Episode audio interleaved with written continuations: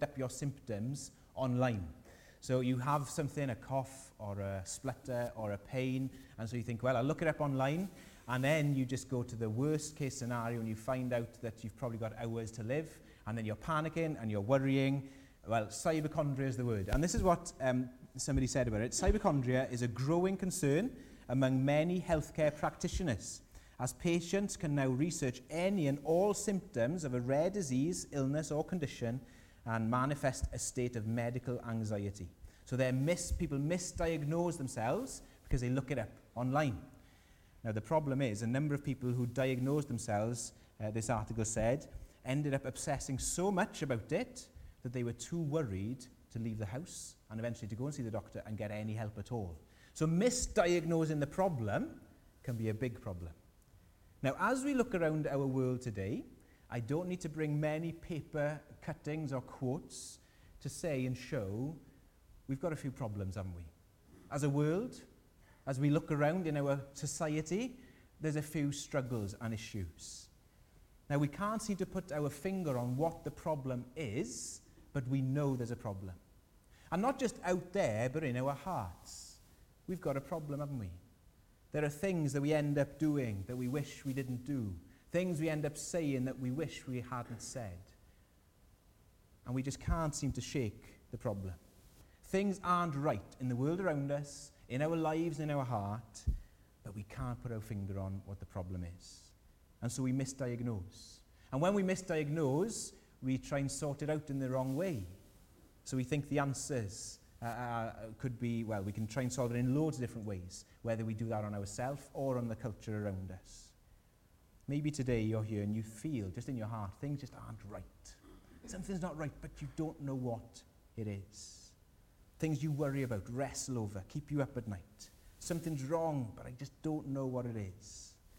There isn't peace in your heart, but there's just a turmoil. There's a noise, a constant background noise. And when it's just you and your thoughts lasting at night, it's just turmoil. When we come to look at the cross this morning, the cross speaks directly into our hearts and lives, and it is deeply relevant. We're not here just thinking about something that happened nearly 2,000 years ago and just reflecting on it, but actually we're seeing it, it helps us with our problems and struggles today. Because the Bible says that the issue that we've got is that we've misdiagnosed the problem. We've misdiagnosed the problem. And when we come to the cross, it gets to the heart of what our problem is. The, heart, the cross gets to the heart of the deepest struggles we face and the deepest issues that we fight against. So there's two things I'd like us to see in this passage this morning. We're going to look at, first of all, the heart of the problem. Uh, in Hebrews 9, um, we're going to look at a few verses there, but before we do that, just a bit of background to help us to understand. Because as you read through the accounts of Jesus' life, you see that he came, the Son of God, God in flesh, came for one purpose, one main purpose. He kept talking about his hour. He was looking to his hour. The time was coming. This is why I've come. And the hour was his time on the cross. He was coming to go to the cross. So the cross shows us what God thinks is going to solve the biggest problem of all. What is the biggest problem of all? Well, the Bible's answer is this We have been cut off from God. Our relationship with God is now broken. And that is what needs to be sorted. And so Jesus coming to the cross makes a relationship with God possible again. See, God made us with a deep and rich purpose. What was it? To know and enjoy Him, the eternal God, the one who made you and loves you. That's why you're made. So if anybody ever tells you you're worthless or you mean nothing, the Bible says totally the opposite. You have a dignity that you are made to know and enjoy God. You are special. But the problem is, our relationship with God is now broken and cut off. In the beginning of the Bible, we were near God. Uh, one way that the Bible puts it is we were walking in the cool of the day. Adam was walking in the cool of the day with God, just walking, talking, enjoying a relationship with Him. But we've rebelled against God. We've said, God, we're going to do this our way, not yours. And so we end up breaking that relationship, cutting it off. And we keep on doing things that offend him and that hurt him, that he hates. Imagine for a moment you have a friend, and this friend shared with you one day, look, there's a few things I really don't like. I don't like being in fast cars. I don't like fish. I don't like water or the sea, and I hate sand. So you meet up every week, and every week you get them to come in the car. You drive really fast down to Porthcawl.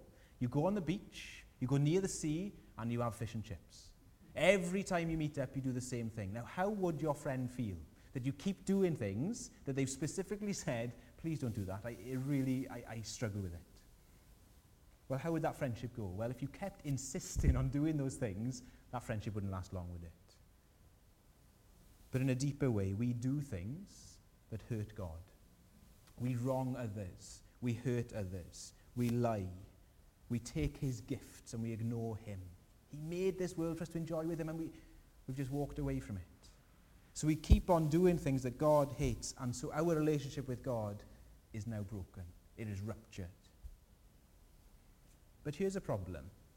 If the main problem with this world is that our relationship with God is broken, it's not very easy to see that, is it? It's not very obvious that actually we keep doing things that hurt him and upset him. Well, in the Old Testament, God put some things in place to make it really obvious that actually we needed to sort this problem out. And this problem needed to be dealt with.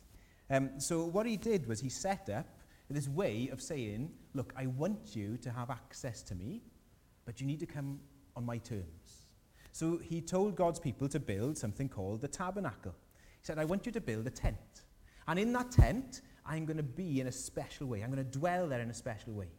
But you have to come on my terms. So there was a big curtain, uh, which behind the curtain was called the Holy of Holies. And behind there, God said, I dwell there in a special way. So once a year, I'm going to let one of you come into my presence to represent you all. So somebody who is saying, look, I'm going on your behalf into the presence of God because God wants us to have access to him. And so every day they would see the tabernacle and they would see the tent, they would see this curtain, and they would see God wants to be near. As I am, with all the wrong I've done, I can't approach him. But one person can. This one day a year, Yom Kippur, the Day of Atonement, that day, my representative will go into God's presence on my behalf. You see, the old system that God set up was a way of remi- reminding us and showing us that actually the relationship with God isn't right. Something needs to be done. And, and as you look through the Old Testament, you see a lot of things talking about the clean and unclean things. And you might think, well, why is God talking about clean and unclean all the time? You know, is it an OCD thing? What's going on here? But actually, think about it. Imagine for a moment you're about to give someone a big hug or you're about to shake hands with somebody. And as you glance down at their hand, it is covered in dog poo. Just for a moment, imagine that. What would you do naturally? Oof, oof. Or you'd see on their clothes they've just fallen in, you know, muck. Well, you wouldn't go to hug them, would you? You'd kind of recoil because that's unclean. Or imagine that you were going to see somebody important and you remembered, oh, I forgot to brush my teeth this morning. And you kind of, you know, you do that, and you go, oh, dear me, I might kill a few animals with that smell. I, right, okay, so you've got bad breath, and then you, you smell and think, I didn't have a shower either. Oh, no. And so when you come to see this important person, how would you feel? Well, you feel dirty, don't you? You feel, you feel like you need to keep a distance. Well, in the same way, as God's people would look on the tabernacle, they'd just be aware every day, I need to be clean. To go into God's presence, I need to be clean, not unclean. So there's a big reminder to God's people this is the biggest problem, and this is what needs to be solved. And so what happened? Well, remember, this one day a year, one person would go into the presence of God. And you know, it was a big palaver to get that person ready.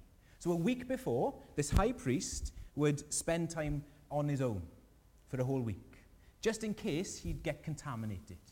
Uh, so he would, um, uh, you'd be reading God's word, so he'd wash his soul.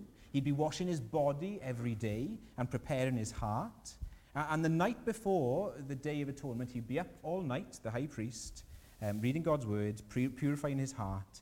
Uh, and on the day of Day of Atonement, he would bathe again, be clean, and he'd put on these fresh white linen robes.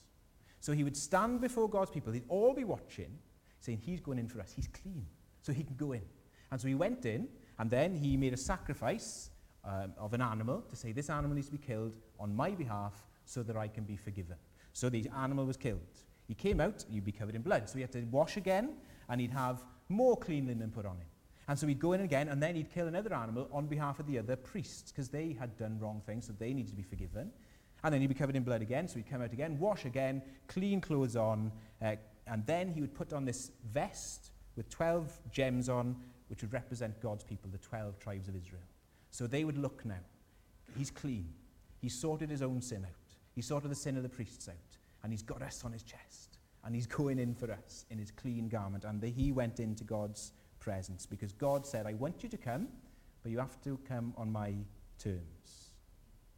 Now, I know that seems a bit separated from my daily life, but now let's look at these verses in Hebrews 9. It says this in Hebrews 9:11, when Christ appeared as the high priest of the good things that have come, then through the greater and more perfect tent, not made with hands, that's not of this creation, he entered once for all into the holy places, not by means of the blood of goats and calves, but by means of his own blood, and thus securing eternal redemption for us. Now, what's going on here? Jesus came, and he was our high priest. He came to die in our place. And by dying on the cross, he was making it possible for us to get this huge problem of access to God sorted. How did he do it? Well, this last week is what's known in the church calendar as Holy Week. And for a week, really, Jesus was preparing himself to go into the presence of the Father. But when we look at Jesus and when he went, he wasn't clothed in fine linen, was he? Well, in fact, he was stripped. He wasn't bathed, but actually he was bathed in spit because people spat on him and rejected him. He wasn't being encouraged by people as they saw, he's going on our behalf. No, they mocked him and they jeered. And his friends abandoned him, most of them. And he was humiliated and killed. See, on, as Jesus was going to the cross, something deep was happening. There's a verse in the Bible in 2 Corinthians 5 that says, God made him who had no sin, so he was pure, to be sin for us. As he died, he was taking all of the wrong we've done, all of that rebellion, all of that filth, all of that dirt and shame. He took that on himself and he went into the presence of God. He was contaminated, but he went in our place. And he died as our sacrifice, and by his blood, we can be made clean. So he took all of our dirt, all the wrong we've done, and he says, Look, I'll take that for you. And then he says to us, Now I can forgive you and I will give you my clothing, as it were, and you can access God whenever you want. See, Yom Kippur, the Day of Atonement, would happen every year. So every year they'd see that happen in the Old Testament. But we here we're told this happened by Jesus once and for all. One sacrifice, one death, so that we can be forgiven once and for all. So on that cross, Jesus was taking your sin and my sin. He was taking all the rebellion. And that means when we realize what he's done for us, he took what we deserve so that we can get what he deserved, which is access to God. So the biggest problem in this world is that we have been cut off from God, and Jesus came to die to make it possible for us to access him whenever we want. It means this morning, however you feel, you can be welcomed and embraced by God because Jesus came to die to take away the guilt and the shame. That thing we can't put our finger on that we feel is not right, Jesus has come to deal with it, to clean us. And as we realize that we have access to God, we can be in relationship with Him, and that's what life is for. That is what it's all about. And when we realize that, it's then we can know true freedom and true joy. So that's the heart of the problem. But secondly, I want us to look at now the problem of the heart, the problem of the heart. Because as we grasp that, that Jesus kind of went to the cross on our behalf, he became dirty so we could be clean, it means this. In the next two verses of Hebrews, it says this. For if the sprinkling of defiled persons with the blood of goats and bulls and with the ashes of a heifer sanctifies for the purification of the flesh, if that worked in the Old Testament, how much more will the blood of Christ, who through the eternal Spirit offered himself without blemish to God, purify our conscience from dead works to serve the living God.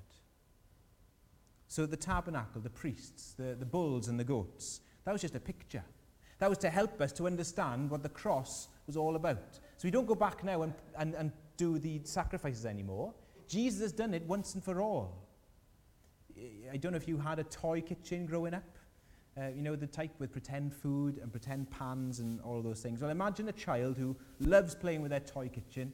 And there they are, they're cooking the pretend food on the stove, they're washing up the pretend food, um, and then, you know, they just love playing with it. And then that child grows up, and they, it's time for them to move out of their parents' home, and they are living somewhere on their own. And, um, and the, the mum or the dad goes over and sees and looks in the house and, and sees this child with the toy kitchen, putting a toy kind of piece of bacon and sausage in the frying pan. He's like, what are you doing? He's like, oh, I need to eat. He's like, oh, no, no, that was a toy kitchen.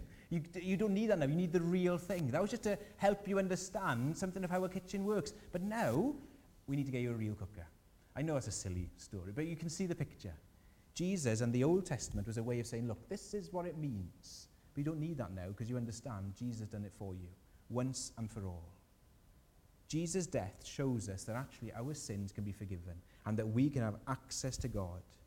And it means this, as this passage tells us, it means that our conscience can be cleansed. Our conscience can be cleansed. We don't have to feel guilty anymore because Jesus has paid the price for us. Now, what's our conscience? What does that mean? Well, that's God's kind of alarm system that He's given us in, in our hearts. It's there to warn us from danger so that when we hear uh, and when we feel that this isn't right, you know, we need to listen to it. But the problem is we don't always listen to our conscience. We kind of deaden it. And the more we deaden it, the quieter it gets.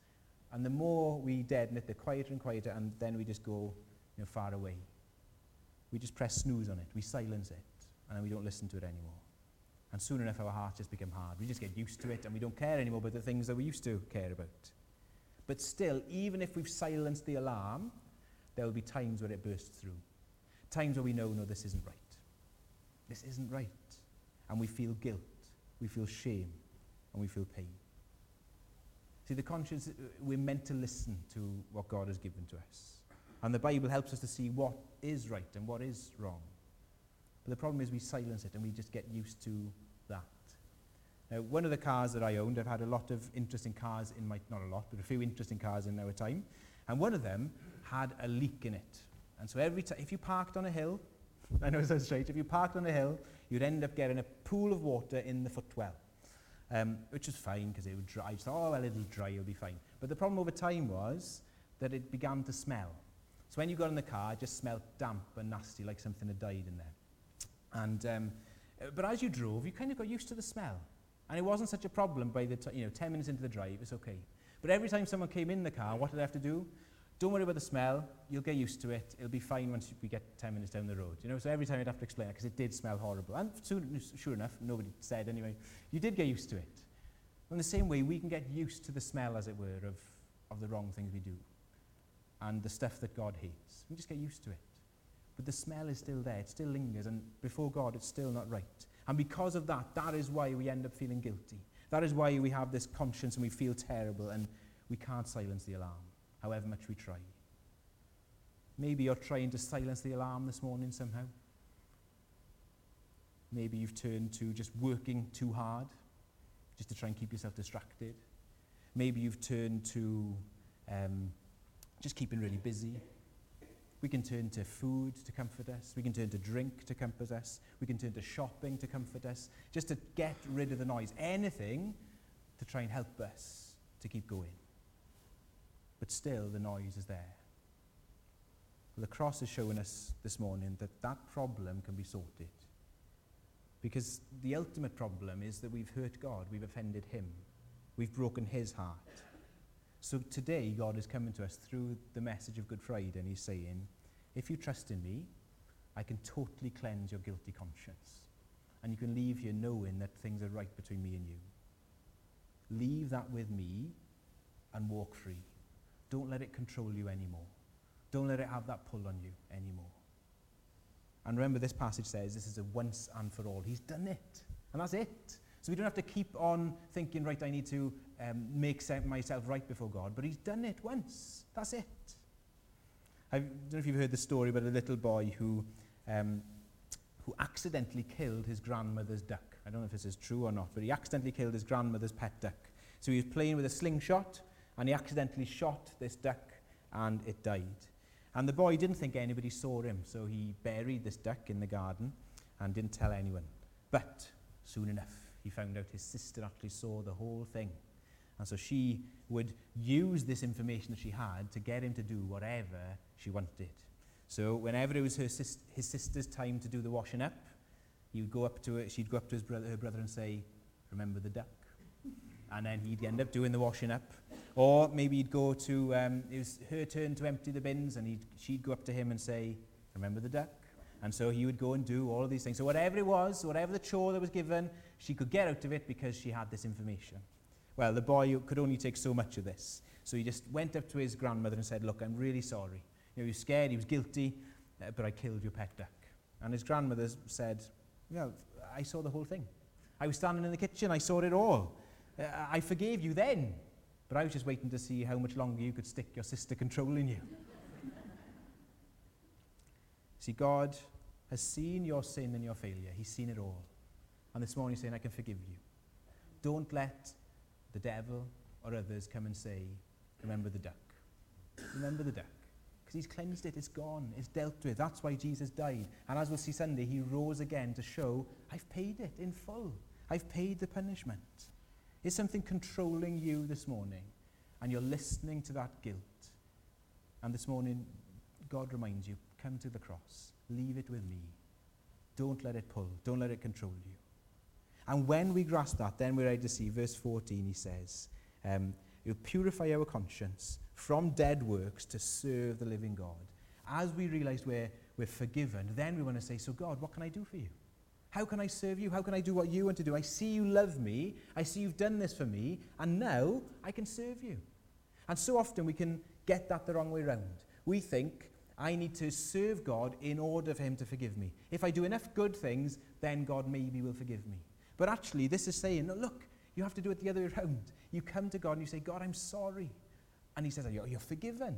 And then we say, right, how can I serve you?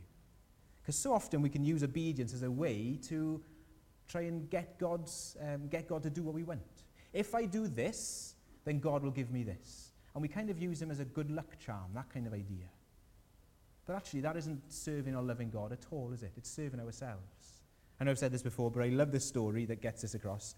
Uh, imagine this um, gardener, and he loves the king of the land so much that he goes and he takes a bunch of carrots and he says, King, because I love you and you're a great king, here's a bunch of carrots. And the king is so touched by this, this moment of, of love and, and concern and generosity that he says, Well, as you've shown such love to me, I'm going to give you an acre of land. That's yours to grow more carrots and just enjoy. And there's somebody else in the court hears this and thinks, wow, a bunch of carrots and he gets an acre of land. That's a good deal. So the next day he comes in and says, King, today I'm going to bring you a horse. Here's a horse to show you um, how much I care about you. And the king says, thanks. And then the courtier's standing there waiting for the big moment and there's nothing. And he said, but hang on, yesterday you gave that gardener an acre of land for a bunch of carrots. And I'm giving you this horse and you're giving me nothing. And the king says this, no, the gardener gave me the carrots, you gave yourself the horse. He wasn't really serving the king, he was serving himself. And so often we can turn God into, God, I'm going to do this, because if you do this, things will go well for me. If you do this, then I will get this. But actually, we realize when we look at the cross, Jesus died to forgive us, that we are accepted, and we are free then to say, I'm not going to serve you for what I can get out of this. I'm going to serve you because I love you, and because you are good, and I trust you. See, the heart of the problem we've seen today is that access to God is cut off. So God has sorted that for us because he sent his son Jesus to bear our guilt and shame, to be filthy on our behalf so that we could be clean. And then the problem of the heart is our guilty conscience can be wiped clean and sorted. And we can leave here today with full joy, knowing that God has accepted us. Whatever we've done, anything can be dealt with by the cross of Jesus. Whatever we've done can be forgiven, and we can leave knowing, I'm right with Him. I am right and I'm forgiven. I wonder today, maybe for the first time, you need to say, Jesus, please will you forgive me for the wrong I've done. See what He did on the cross for you. And then you can know, wow, conscience cleansed, I have access to God. And then we see we enter into what life is all about. I pray that today each one of us will leave here today knowing for sure that we're accepted because Jesus took our punishment on the cross. So let's pray before we sing our last song together. Father, we thank you for the message of the cross, one that is so deep and rich, but one that gets to the heart of our biggest problem, that we need to be right with you. And I thank you that today, right now, from where we are seated, we can make sure that we are right with you. We can cry out and say, Lord, forgive me, and you will forgive. Thank you again, Lord Jesus, for bearing our guilt and shame, for being rejected and forsaken so that we could be accepted and loved. And we pray, Lord, please help us to live a life of joyful service as a result uh, to you, the great God of heaven. In Jesus' name, Amen.